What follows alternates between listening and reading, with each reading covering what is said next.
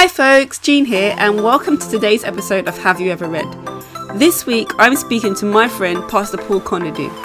Pastor Paul recently started a church in Los Angeles, California called Impact Global. We sat down to talk about his book of choice, Marks of a Movement by Winfield Bevins. Unlike previous books on the podcast, this is a history book, but as ever, the content is still great. Marks of a Movement is a forensic examination of the origin and growth of the Methodist Church and its founder, John Wesley. It's particularly helpful for leaders within the church, but equally important to those of us with no formal leadership position. If you have never read a book on church history, then I hope we are able to convince you to dive in as you listen to Have You Ever Read Marks of a Movement with my friend Paul Konadu.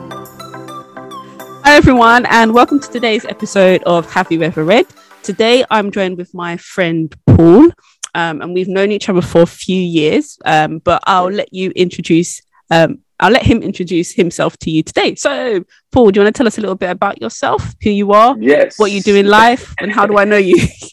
so, my name is uh, Paul. You can call me Pastor Paul. You know, some people like to call me Apostle or Prophet. It's you know, I, I don't really mind. Um, but um, I'm based here in Los Angeles, California. Um, and I am a pastor of a church which uh, we've just started here called uh, Impact Church Los Angeles um, under a movement um, called Impact Global. Um, we're doing our best to win souls, um, to build the kingdom of God, and to uh, sh- uh, share the gospel with people, and to help people to know that Jesus Christ still saves, even till today and um, God loves all. And um, yeah, so that's what we're really uh, about. I um, have known uh, Jean for I think 11, uh, 11 years, right? Yeah, something yeah, like that. Actually, Could be longer, uh, actually. 2011. Okay. Yeah, 2011 to uh, to, to now. Yeah. yeah. In fact, um, you know, Jean had a major impact on my life when I oh, uh, really? came to know the Lord. Yeah, you know, we uh, we had a camp here in the United States. Uh, you came and uh, you and I believe it was Micah, yeah. yeah. And you guys led worship. You guys encouraged us. Man, it was so powerful. And uh, you know, since that moment, my life has never been the same again. And uh, I remember that camp. Actually, it was as though a fire was lit up in my belly. And uh, since then, it's never been quenched by the grace of God. So, Impact Movement, which is a movement that I'm the founder of here in Los Angeles, um, kind of has a uh, the same um, idea in terms of being able to spark a fire also in people uh, to rise up and to do more for God. So that's me. Oh. I usually don't know what to say when they say introduce yourself. I'm like, okay. yeah, you said a lot there. You said a lot. You know, um, so you mentioned, okay, uh, you mentioned two things that I want to um, dive into a bit um, before we talk about the book. You said we've known each other for 11 years. Um, so how did you come to faith? Like, um, mm-hmm well, I know that it wasn't at the camp that you first became saved, but then how, what was your journey? How did you come to faith? So I gave my life to Christ in 2008.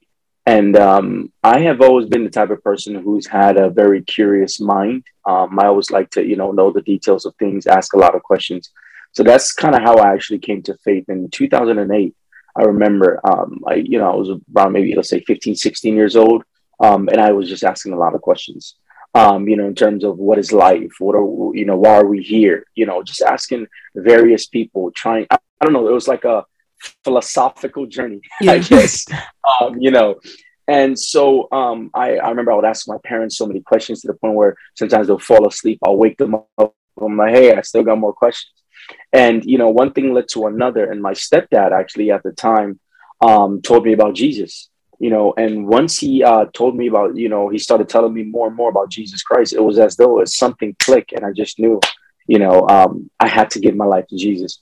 So i asked him about it. I'm like how do i i mean how do i come to know jesus christ? How do i how do i enter into a relationship with him? And he says well you can't be doing the stuff you're doing you know because at that time i was partying you know i was going out you know doing all kinds of things that we shouldn't be doing right? And, uh, but um yeah so um I remember um, I went to church uh, the following Sunday. Um, the pastor made an altar call. I lifted up my hands. I went up. I gave my life to Jesus. And um, the, the amazing thing about this whole uh, uh, situation is not not obviously you know giving my life to Christ, but the night when I went home, I had a powerful vision or an encounter where I saw myself with a scroll in my hand or some kind of, you know, some articles in my hand, and I had a suit on. And I was walking on the globe going to preach the gospel and to tell people about Jesus. And uh, that sparked a fire in me. And, uh, you know, that's been uh, my mission ever since, you know, to tell people about Jesus. Great, great, great. And you mentioned that you're a pastor. Um, yes. Are you full time or are you working on this as well as pastoring or what? Or, you know? No. So um, it depends on how you want to classify this full time, right?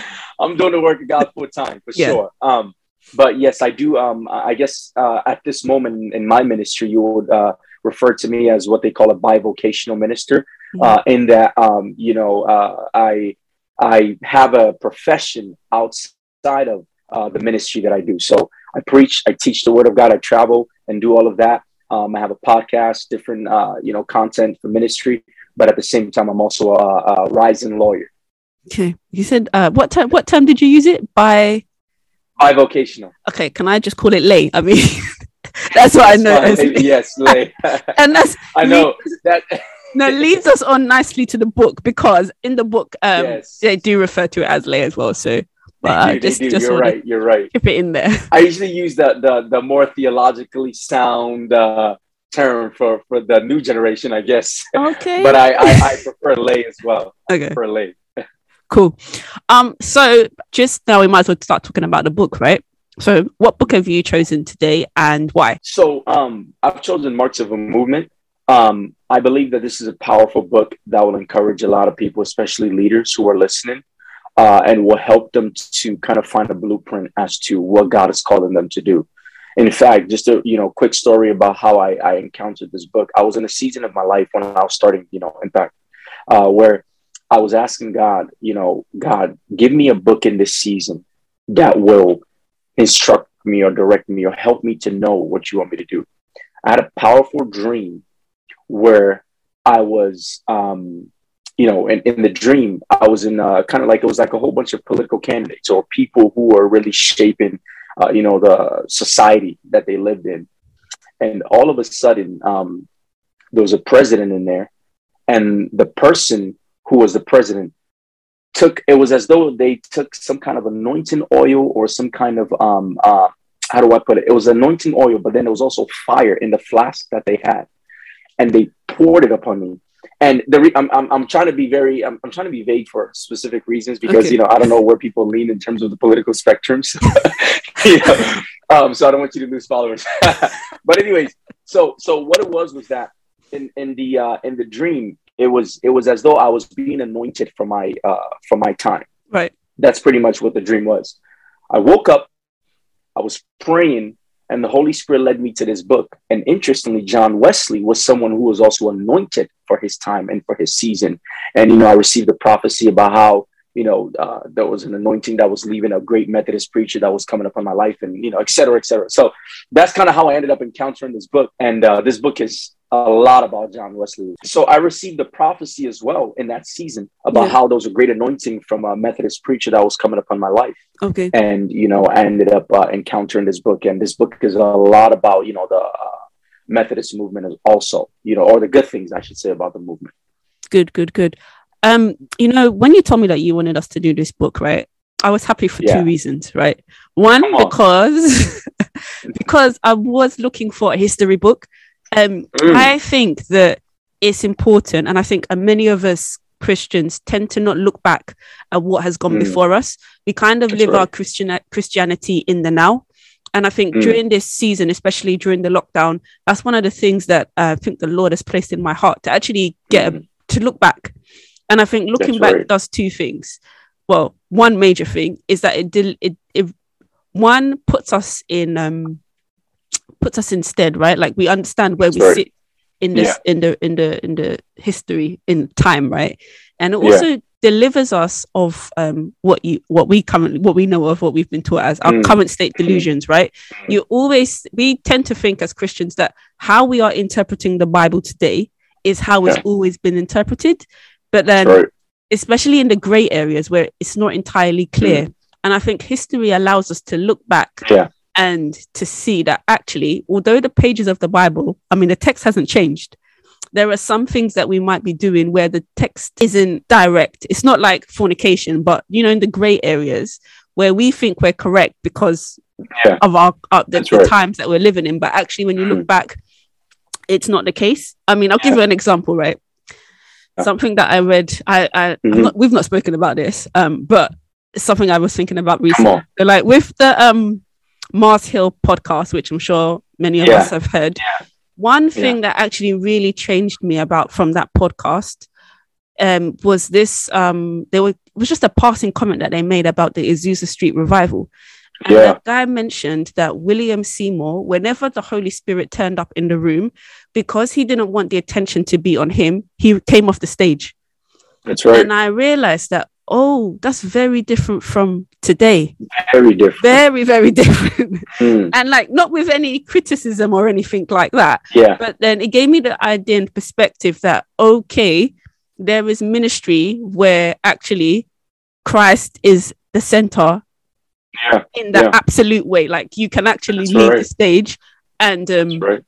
and and the attention cannot be on you. And I think having these hif- different historical um um references or understandings That's right. fixes um our as we would say current state delusions. I hope that makes sense. So yeah, No, that's true. You know, one one of the what you're saying is so powerful in a sense that you know, even when you look at the New Testament, for example, there's no we're not given a blueprint or Yeah. manual in terms of how to do church. It's more of standards. Okay, Yeah. a man of God must be this. You know, a man of one wife. You know, et cetera, et cetera.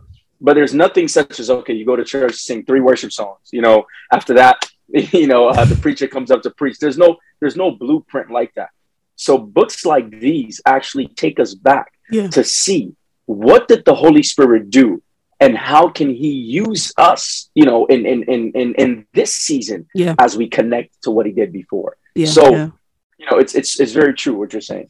And then I would say, because I said there were two reasons why I was happy. My second reason Mm. was that this book basically um, exemplifies what this podcast is all about, right? So my vision for this podcast is that, It's prophetic. yeah, it must be. My vision for the podcast is that this will be a resource for the global church, not just one denomination. And so here we are as two people who sit in the probably charismatic or Pentecostal tradition. We're looking at a book which is about a Methodist, the Methodist Church, written by a, a Reverend minister from the Anglican Church. How much it doesn't get much Mhm. more global than that, right? Like that's the whole church, Beautiful. Um, Beautiful. all in one. So as I said, when i when you told me about this book, I was like, yeah, this is it. This is what we're going for. So thanks for choosing do the it. book. Let's do Um, it. Come so on. you want to give us um the readers, the viewers, listeners, yeah, sorry, listeners, a little bit of um, a background to the book. Like, what is the book about? Because we've said a lot. You know, we've given them a lot to yes. just about. So, um, let me go ahead. I just I don't want to butcher the guy's last name. Um, so let me go ahead and find it real quick. Yes, Winfield Bevins. Yep. Bevins. All right. So he's the writer of this book called Marks of a Movement, and um, you know his whole idea in this is pretty much trying to find out how movements have changed the church. All right. And also to take what can we learn from movements that have changed the church in the past and apply it to today. So it's not like maybe he takes these movements and then all of a sudden, you know, the uh, principles that he brings about are archaic or something that we can't understand. No, his whole aim is how do we apply it to our society today in, you know, uh, in England, in America, in South America, wherever, right? And then he also tries to um, pretty much uh, show us the things that also killed those movements Yeah. or affected those movements in the past. So it's a pretty, um, you know, it's not a, it's not a long book. It's only close to 200 pages, maybe, but it has so much material that you have to go through it twice. And I apologize in advance if I'm not able to cover everything. you know, Yeah, it's it's it's it's it's surprisingly yeah, it's surprisingly comprehensive but short at the same time. Sure, exactly. Um, yeah. so in terms of the structure, the way um he's a reverend minister, I think he's a doctor, Mhm. theologian. The way um Winfield Bevins has broken up the book is that he's done it in um he's defined what he calls marks marks of a movement. And then so let's we can call marks similarly Mhm. like to principles, different principles That's of a right. movement.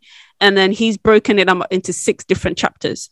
And then he covers each right. of the different marks, which he thinks Mhm. classifies a movement a Christian movement specifically. Um, so yeah, that's the structure of the book. So what would you say was your um, favorite chapter and why? My favorite chapter, um, I'm I, am i am kind of torn between two, but um, I'll say um, the first one would be uh, the discipleship systems. The discipleships. Uh, awesome, awesome. I see. I see. Maybe that was your favorite as well. Yeah, yeah. yes, you know, because um, you know, one of the things that he said, especially when it came to the Wesleyan movement, you know, um, was that John Wesley was such a great discipleship maker. You know, in fact, he compared John Wesley and George Whitefield, right? Yeah.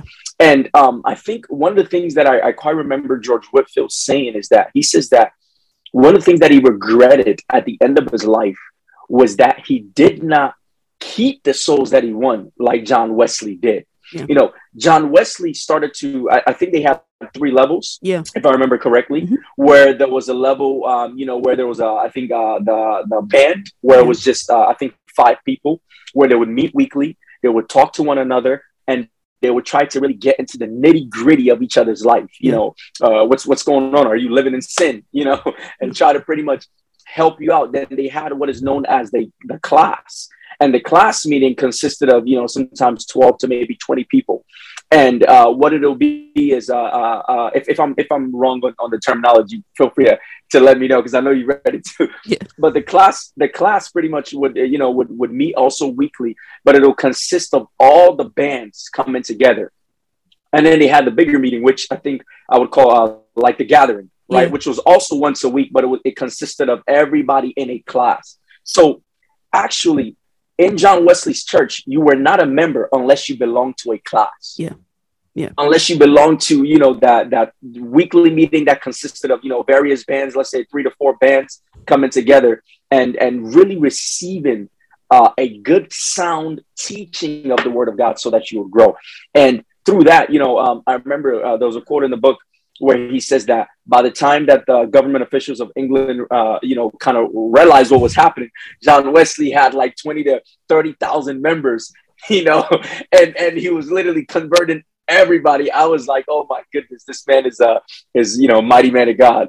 Yeah. So, so, so, so you know, you're right. Um, this was also my favorite chapter in the book because, ah, as you as you said, it it was firstly was the comparison, like the exact same quote that you had about and um, from George Whitefield. Reminded me of uh, Bishop Dag, actually. Yeah. So, yeah. so what he what he what he said.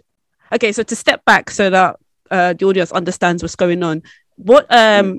Reverend um, Whitefield was trying to say is that um, the church is built on two principles: evangelism right. and discipleship. And he was saying mm-hmm. that often what tends to happen is a lot of us focus on evangelism and then right. he uses the example, um, he gives the quote that George Whitefield gave, um, which Paul has mm-hmm. already recited, that it was one of his regrets that he was not able to create a system of discipleship.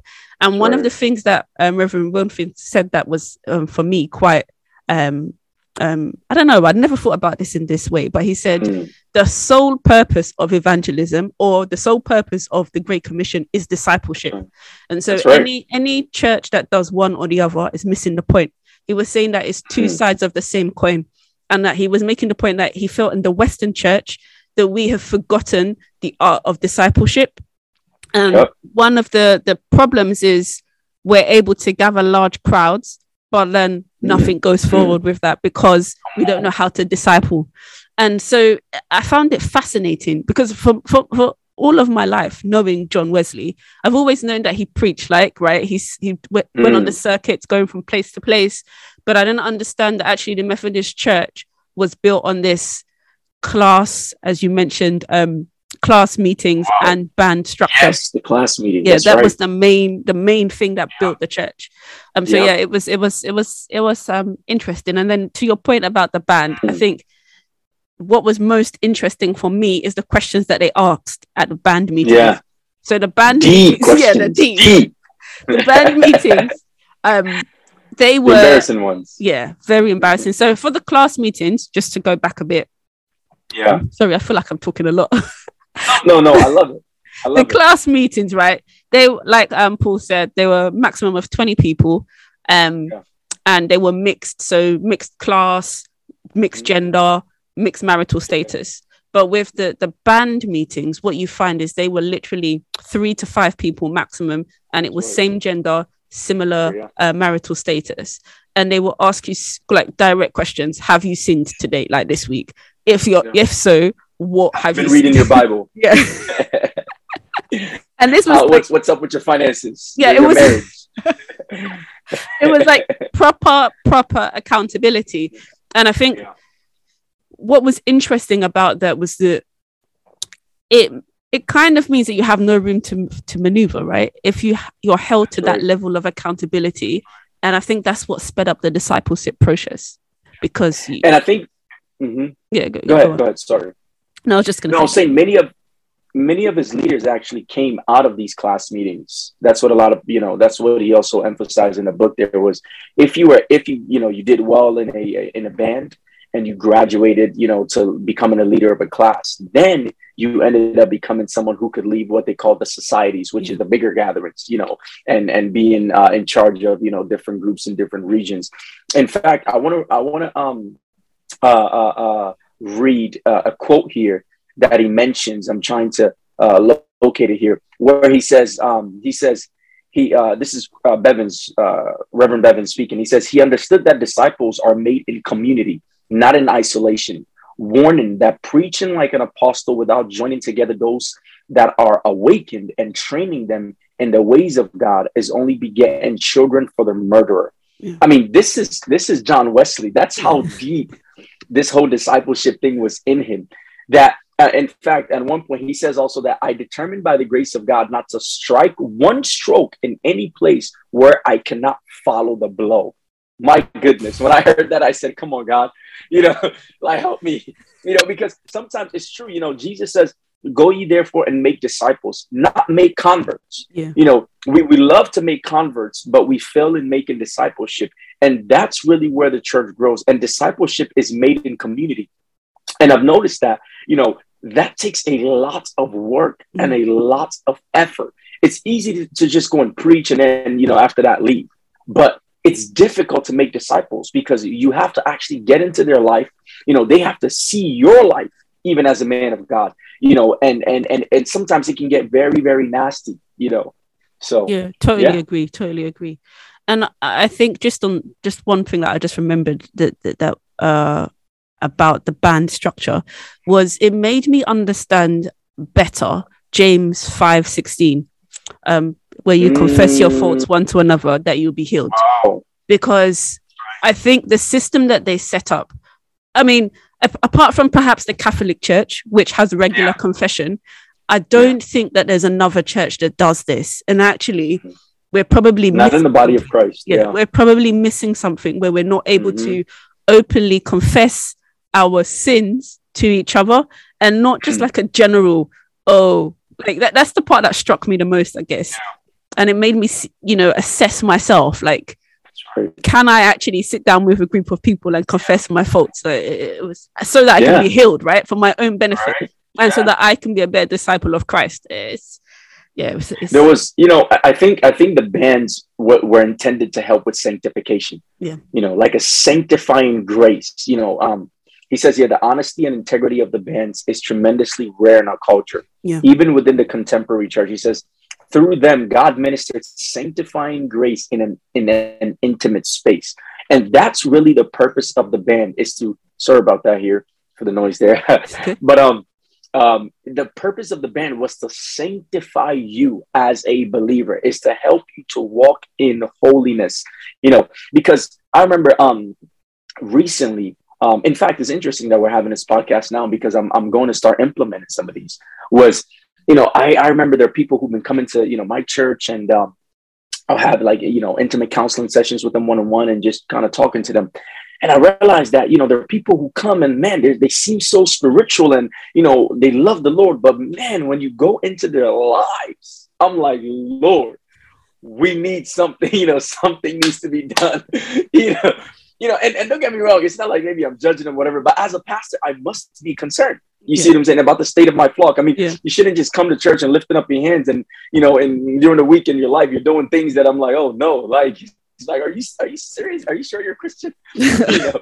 So, um, so I, I, I determined I, I, started to you know speak to a couple people that hey I'm going to start developing a lot of small small intimate groups where we can actually be very accountable to one another and help each other grow.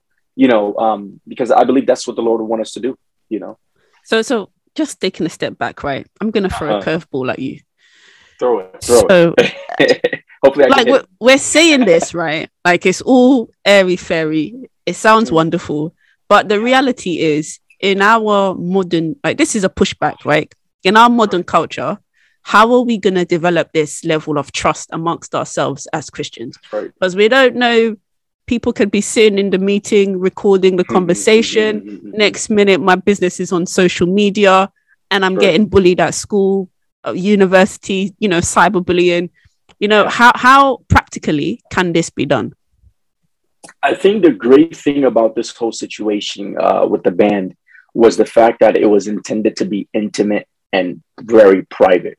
And I think, as you know, one of the things that we noticed about the band eh, there was that even though they were small, there were they actually, you know, one person was seen as a leader, mm.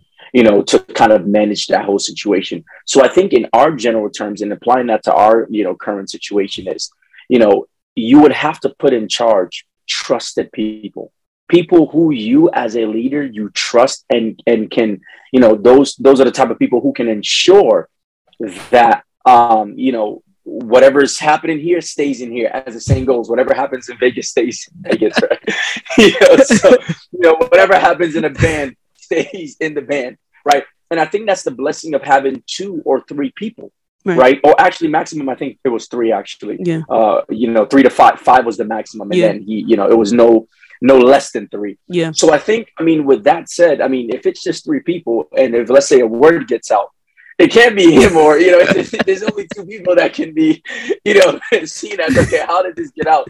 You know what I mean? So then that can also uh, help us to you know cut out those who you know are not fit to lead in that sense, uh, and you know are not fit to kind of um, uh, fulfill James five sixteen. And I think so. I think also um, just to add to your point, the band was like the final level in the church mm. structure, as it were. That's so right. You were supposed to be part of a what they called society, which is probably equivalent to our regular Sunday service meetings. Yeah. Then yeah. you were in your class meeting, which is probably like maybe a cell group or home church. Society, and then then you were inside the band. So it wasn't any Tom, Dick, and Harry that just came from mm-hmm. the street and then joined this.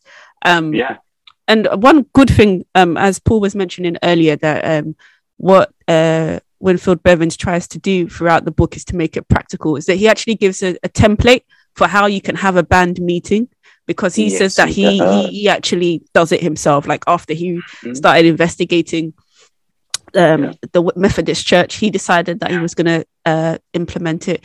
And actually, one question he had, which I wanted to just chip in for our audience, is okay. when okay.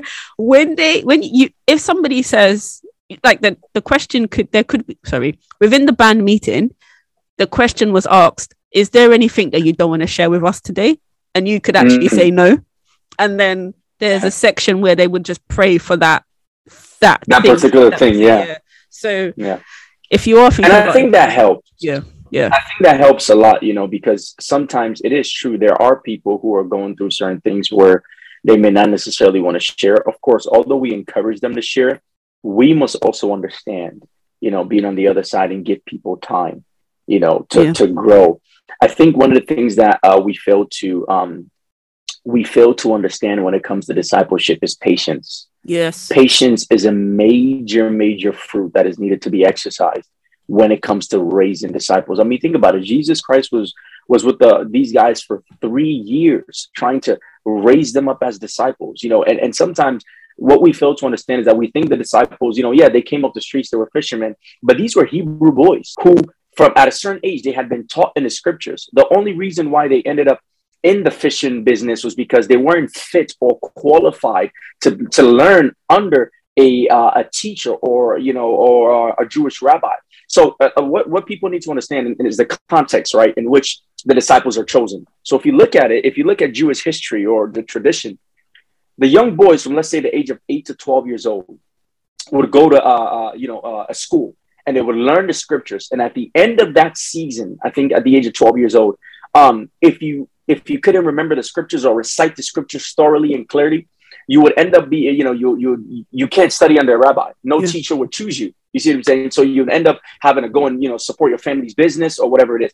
So that's how we see even Jesus Christ at the age of 12 being able to recite scripture and ask all these questions in the, temple. temple. Yeah. So that's that's even though the disciples were the rejected you know, ones, yeah, they still have some type of context through which Jesus Christ could still develop and still make them into, you know, fishes of men. So uh, all that all that is to say that there was there was an element of also patience and, and working and, and growing them and grooming them and helping them to really understand you know and and that's what we have to do also when we're making disciples is to be patient with people. Yeah. Be patient with them and you know it takes time.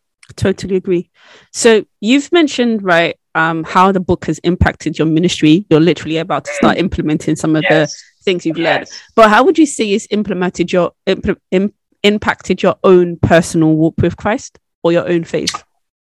Um, I would say the way that has impacted my own personal walk with Christ is to become, um, uh, is to be connected more with the great apostles, and and and also be and how do I put it, and to understand more what the Holy Spirit wants to do in my time. Yeah, you see, the reason why these guys were effective. In fact, that my second favorite chapter is the apostolic leadership. Yeah, yeah, where um, he talks about how you know an apostle is someone who's able to fulfill the mission that God has called them to fulfill, and and someone who's able to also empower ordinary people, right? And then he he talks about the great apostles and talks about how their relationship with the Holy Spirit. And I realized that you see, the Holy Spirit is the master architect who is building His church today. Yeah. And if you don't have a relationship with Him in a deep way to understand the blueprint of what He wants to do, you cannot do the work of God. Yeah. You can't. And and you know, one of the things that the, the Lord spoke to me, in fact, as I was reading this book, was that He says that look, when I've sent you to build something, you're building the body of Christ. Now, if you haven't caught a vision or revelation of what my body looks like from me, how can you build it? Yeah. Yeah.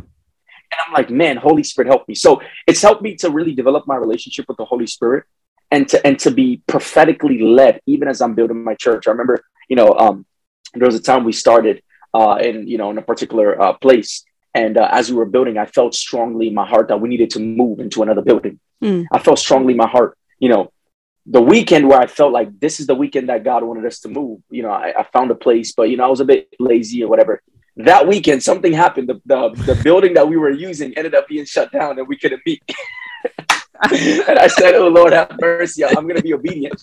So the following weekend, you know, I moved us out of that building to a new place, and now you know by the grace of god we're growing mm. you know so so it's helped me to to be open to the moves of god and to be open to to being spirit led rather than you know uh kind of having like okay this is my way this is what i think and you know let's go yeah yeah no you've mentioned a key i mean the key point of this this the whole thing yes. because i think there's a tendency to okay think we found a book like this we've seen the history let me implement it as it is here and now but one of the things that you get um, from Reverend Bevins throughout the whole book is that actually there's the Holy Spirit. So it isn't a case right. of just copying and pasting what John mm. Wesley um, has done. You actually That's need right. to be led by the Holy Spirit to mm. implement it for our time.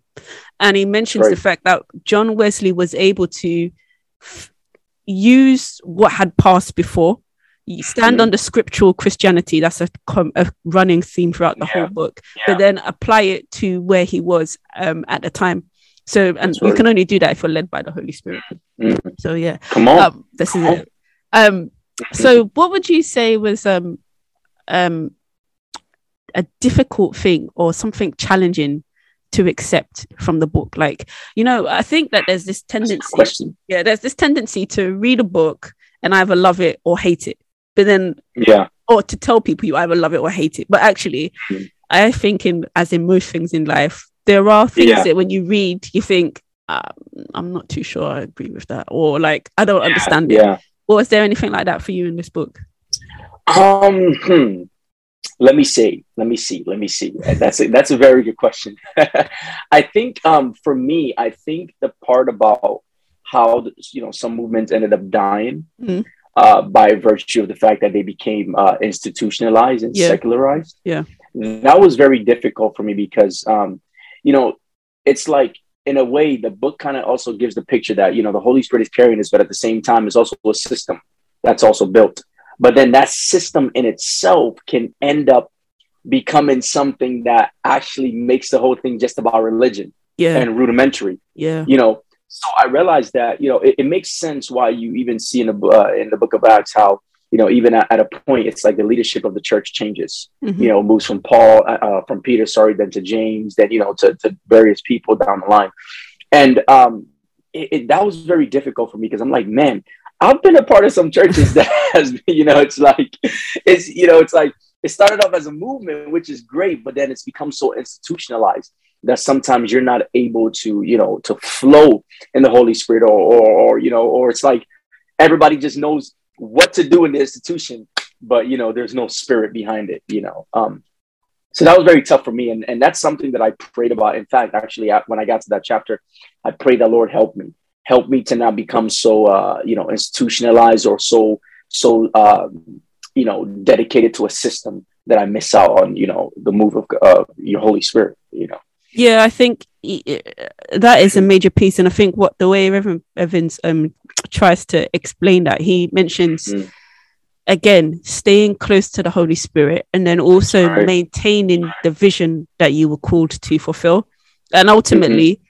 In the what I mean, whatever we're talking about, when we're talking about the church, ultimately it is the evangelism of the church and discipleship. Yeah. So as soon as you deviate from that, that and you focus mm. on the the structure as opposed to structure, that. Yeah. That's that's where you, you, you get um that's where it goes, yeah. Goes wrong. But I, I had something that challenged me, right? And I'm still not sure okay. about it. So hmm.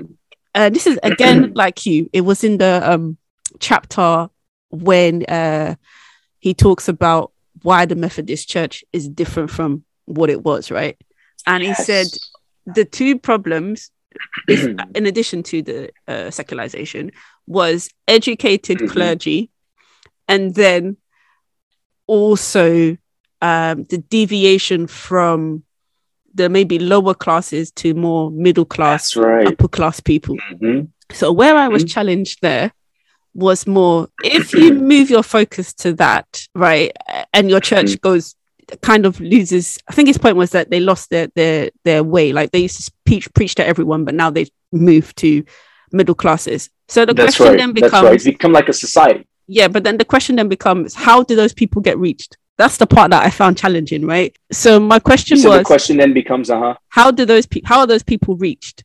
So they educated their clergy so that they could have conversations with people who were more educated. Yeah. And they started having maybe sermons that were related to politics and uh, various yeah. things. Yeah. So that is a criticism which I understand. But then the question I had is so how do you reach the middle classes? Yeah, how do you reach what, those people in that upper that, class? That would have that would have been attracted because of that.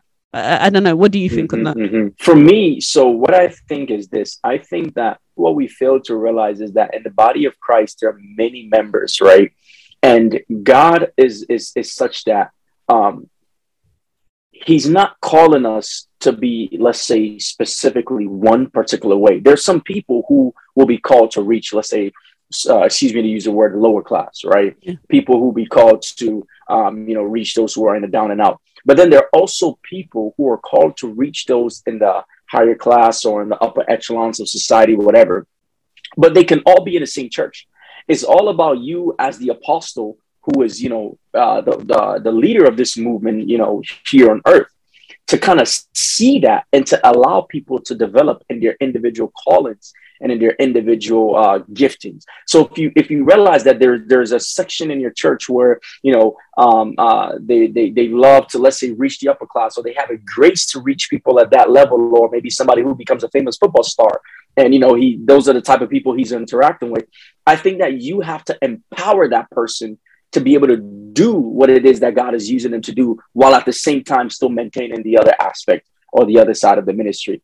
And and and it goes to say it goes to also point out something that he uh, Chris uh, Mr. Bevins or you know um, Reverend Bevins mentioned in the book actually where he said that the reason why sometimes God raises up other people is because you know there are those who as they're doing the movement they lose track of what God is actually trying to do, which is to win souls, whether they are in the upper echelons or whether they're in the lower class of society. So then God has to raise somebody else to go ahead and continue the work, you know, because this guy is kind of going off track.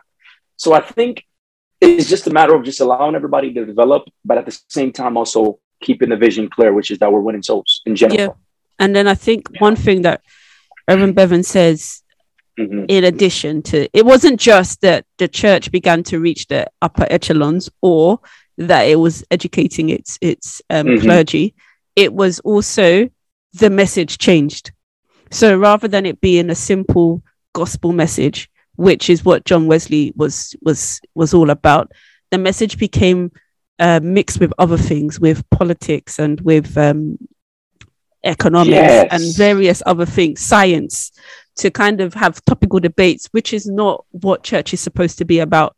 Um, so, uh, yeah, I think even though I found it challenging, I think if you keep the gospel message center, then the challenge doesn't, there is no challenge, right? Because everybody needs the gospel, no matter yeah. what, what salary they, they earn That's or wherever it. they sit in society. No matter, yeah. Yeah. Um, That's the key. Yeah, That's yeah. the key is to keep the gospel at the forefront and just to preach the gospel you know, to preach the gospel and, um, you know, to, to win souls. And in fact, that's what he says is that is the one of the main marks of every movement is it's, it's a, a, an undying desire for evangelism and to really preach the gospel of Christ, you know, and, and that's the great commission. That's what Jesus told us to go and do. Yeah. Yeah. Totally you know? agree. Mm-hmm. So we've mentioned about the things that were a bit challenging to us personally, but yes, when you um, read this, what, what do you think there are any things that maybe groups of Christians or denominations might find controversial. That just to because as I said, this this this podcast is aimed at Christians across the board, right? So yeah. Would you think that there's anything in the book that people may think, oh, I don't agree with that because of my denomination, yeah. perhaps? Yeah, yeah.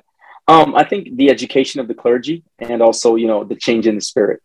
Um, I think sometimes in certain denominations, uh, we we we try to put certain qualifications in the ministry that God Himself has not put.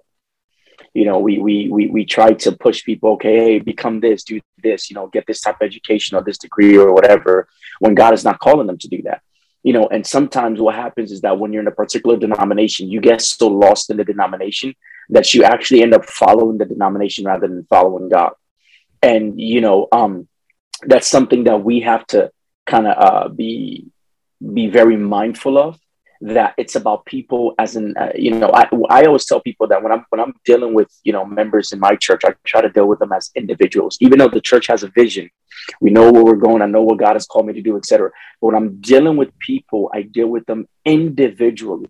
What is god calling you to do? Yeah. and i don't want to be a block or, or or someone who hinders that. So i think um um, that was uh, something that you know I, think a lot of people will find uh, kind of rubbing out rubbing them off in the wrong way. Yeah, you know, and um, yeah, you know, and institutionalizing. Yeah, you know, yeah. where we become so institutionalized that you know people can't grow anymore. I think what you, you're saying is perhaps the older a church gets, yes, the more difficult it is to mm-hmm. Uh, maintain the original vision of whoever founded yeah. it. But that being mm-hmm. said, for those of us that are in younger churches, the reality is nobody like whilst we're here with this fire now, supposed fire, I'm putting it in inverted mm-hmm, commas, mm-hmm, nobody really knows how long our denominations are going to last for, right? So we have to kind of totally agree with everything that you're saying, but then we're also mm-hmm. mindful. I mean, I speak for both of us. I think that mm-hmm. um, younger doesn't mean better because no, nobody knows how much younger um how long younger is going to last for That's i think great. it's the the but the two bodies combined the two the younger and the old together mm-hmm. where we learn from each other's mistakes um mm. is what will bring the global church forward um yeah um mm. another thing oh yeah uh, there's another quote that he mentioned um uh, it says here that over time, the pioneering countercultural spirit of the Methodist movement was domesticated he says, with the rise of the educated clergy and increased uh, social status came a further shift away from the original emphasis on holiness and the methods of the class meeting.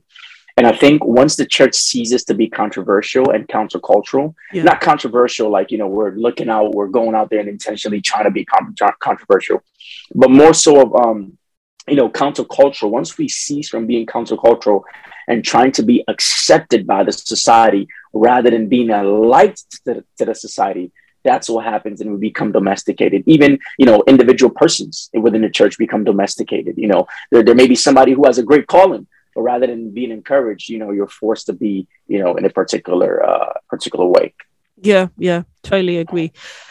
Um, you know, I I wanted to say so we didn't touch on this, but I Yes. found I don't know if you did this, I don't know if you did, but I found Yeah. reading this book right that one of the things that really struck out to me is that Christianity is supposed to be contagious.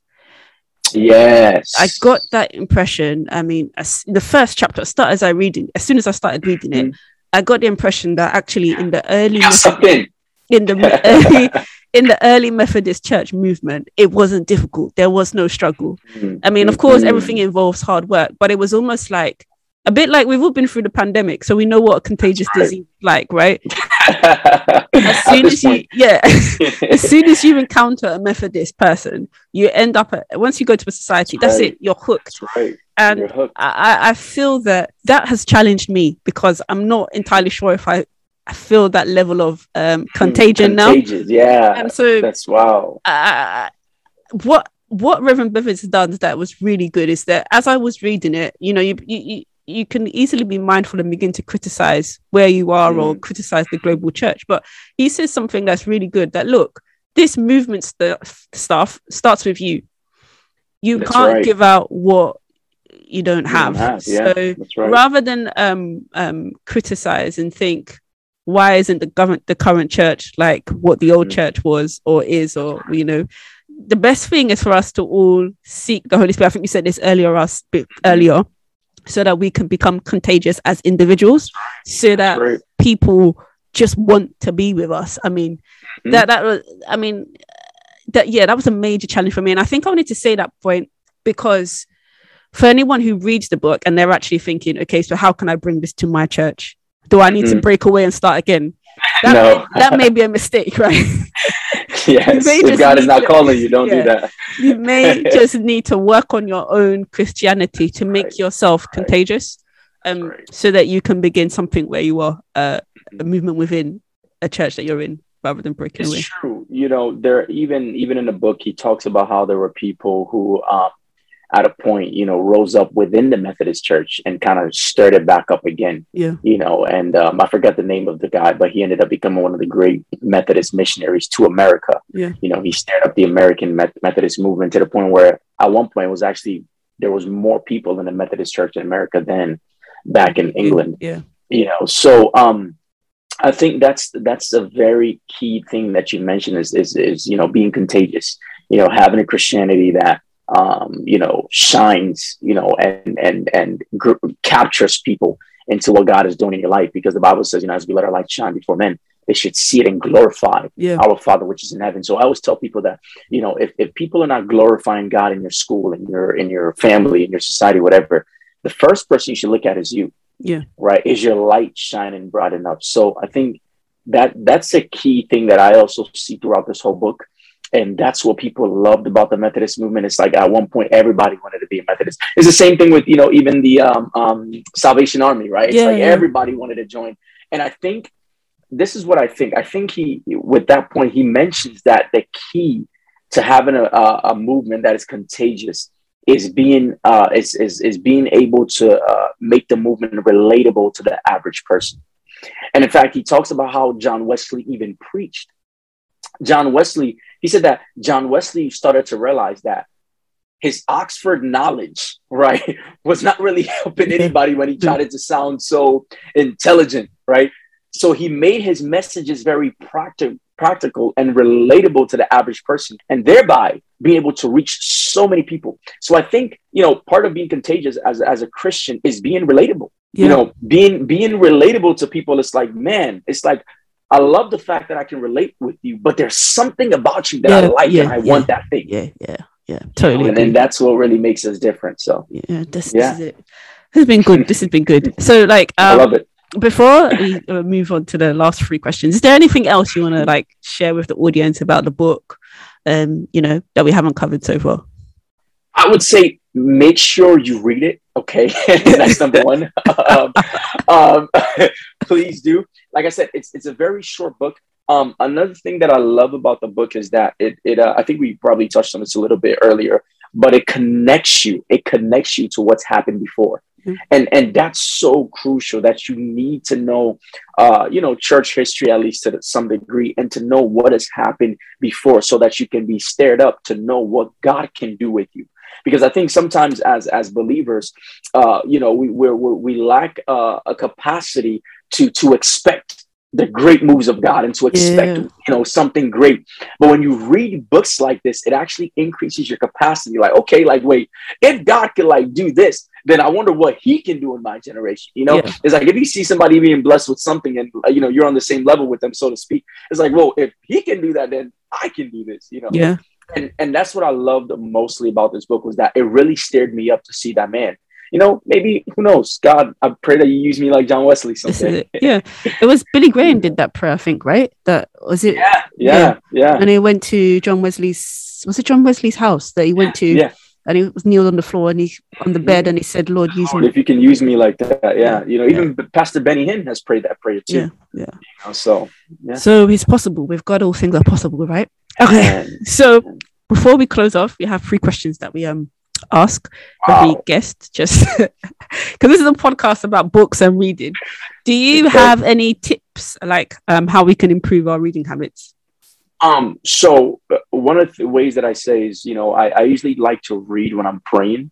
Um you know sometimes when i'm as i'm you know i wake up in the morning i'm praying i'm fellowship with the lord praying in tongues you know and i just i read so um, that's something you can do if you have a moment where you, you know, you, if you have times in your life, or you should have times in your life where, you know, every day where you set aside time to pray. But you can read during those times as well. You can also read if you work uh, during your breaks at work. You know, uh, sometimes you know some people get two breaks, some people get three breaks. You can use one of the breaks to read. And also, when you're sitting on the great white throne, you know, you know what that is. Um, you know, whether you're doing number two or three or four or five, you can, you know, you can read during that time as well. One of the things I love, um, you know, the great thing about our generation is that we have all these gadgets, you know, um, that are at our disposal. Like literally, you can have everything that can be done on a computer on your phone and I love to read on my phone, you know, so rather than surfing through social media. So sometimes I, I, I set a timer on my, um, on my, uh, what is it, iBooks. And, you know, I, I try to read even at least if it's just five minutes, right? Just sitting there, just reading, you know, going through it. And, you know, the, when you see the timer, it encourages you, it encourages you to, to keep going. So those are little tips on a white throne, you know, and even before you go to bed, yeah. when you lay in bed, you can tell yourself, you know, I'm going to read a chapter and and and get going that way. Yep, that's what I do with my mm-hmm. Bible. uh, um, who um is your favorite Christian author? Ooh, that's have, difficult. Do you have a favorite Christian author? I would say the Holy Spirit because he wrote the Bible. um, but that's a cheat. That's a cheat. Doesn't count. Cheat, right? you know, but um, honestly, I let me put it this way. Um, I don't have a favorite author, so mm-hmm. to speak. I enjoy, uh, you know, a plethora of authors, but I do have um, favorite authors in different seasons of okay. my life. Um, you know, based on what God is doing. So I remember um, Rick Joyner. You know, he's somebody who was, uh, you know, I love Rick Joyner's books but you know he was been he's been a favorite author for me in a particular season where you know I was yearning to hear the voice of God and to you know and have dreams and visions and to move in a prophetic um, you know, so that was somebody that I read a lot of his books. And then now I've seen myself gravitating towards people like, you know, Reverend Bevins and, you know, other, um, uh, I, hate to use the word theologically sound, but you know, people like that, so to speak, because you can you can you call them theologians. Kind of you, can call, you can call him a theologian, yeah. right? Yeah, that's that's. Um, so, yeah, you know, I've been reading. I, I don't know what it is, but I've just been reading some theolo- theologians, you yeah. know, in, in this season of my life. I don't know. It's because I'm also starting like a, kind of like a movement, so to speak. So God is gravitating me towards that. So I've been reading a lot, a lot of him. I've also been reading a lot of. Uh, there's a guy by the name of Michael Heiser, Dr. Michael Heiser. He wrote a book called The Unseen Realm. He's one of the theologians that I highly recommend He's he's uh, because he also believes a lot in the supernatural, and he explains a lot of you know the, the you know the supernatural angels, demons, you know the dark side, you know all of that stuff. Okay. You know, from And do you have um three books that you would um, recommend, Christian books that you'd recommend to the Um, audience? this is one of them. Uh, this is one of the marks But of this- a movement. This doesn't Uh, count. another- You you can't recommend Oh, a book that we've oh, spoken man. about. Come on, you making it hard. um, I, I would recommend um, the power, the power to change the world. I don't know if it's still uh, circulating. I, I think I, I remember the last time you told me that you couldn't find a copy of it, right? oh The Power to yeah, yeah. That I found it difficult. Yeah, I don't know if you can still get that. I don't know if you can still get that, but hey, if you can, I highly recommend it. Power to Change the World by Rick Joyner.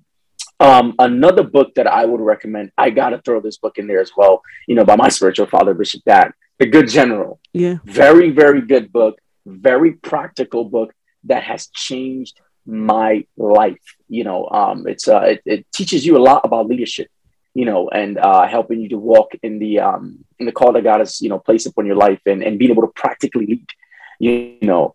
Um, and then another book, who man, this is difficult. This is tough. because I like so many books. I love so many books. Um, what other book will I give? Uh, there's a book by Rick Joyner called The Final Quest. Okay. That's a very good book as well. Yeah. Um, you know, very, very powerful book. So I've given you four actually, one on theology, right? I've given you one on leadership. I've given you one uh, on supernat on the supernatural, and I've given you another one on history, right? Um, a history of revivals. So yeah, Well, thanks so much for your time, Pastor Pastor Paul. We really enjoyed this conversation. Sure. And um, you mentioned that you have a podcast, and we can on my website. I'll Yes, put up the links to Pastor Paul's um, podcast. So if you want to hear more from him, you can click on those links. Well, I think this episode speaks for itself. As Pastor Paul said, read the book. I really believe we can't fully understand the present that we live in if we don't know what's happened in the past. You can find a link to Marks of a Movement and all of the other books Pastor Paul recommended on my website www.jeankabasomi.com slash podcast. That's www.jean, J-E-A-N, Kabasomi, K-A-B-A-S-O-M-I dot com slash podcasts. If you're interested in hearing more about Pastor Paul's ministry, you can visit his website www.paulkonadu.com. That's www.paul, P-A-U-L, Konadu, K-O-N-A-D-U.com. There'll also be a link to his site on my website. If you like this episode, could I please encourage you to do four things? One, hit subscribe so you never miss an episode. Two and three, rate and review this podcast wherever you listen to your podcast, whether it's Apple, Spotify, Google, Podcast Addict, Audible, or somewhere else.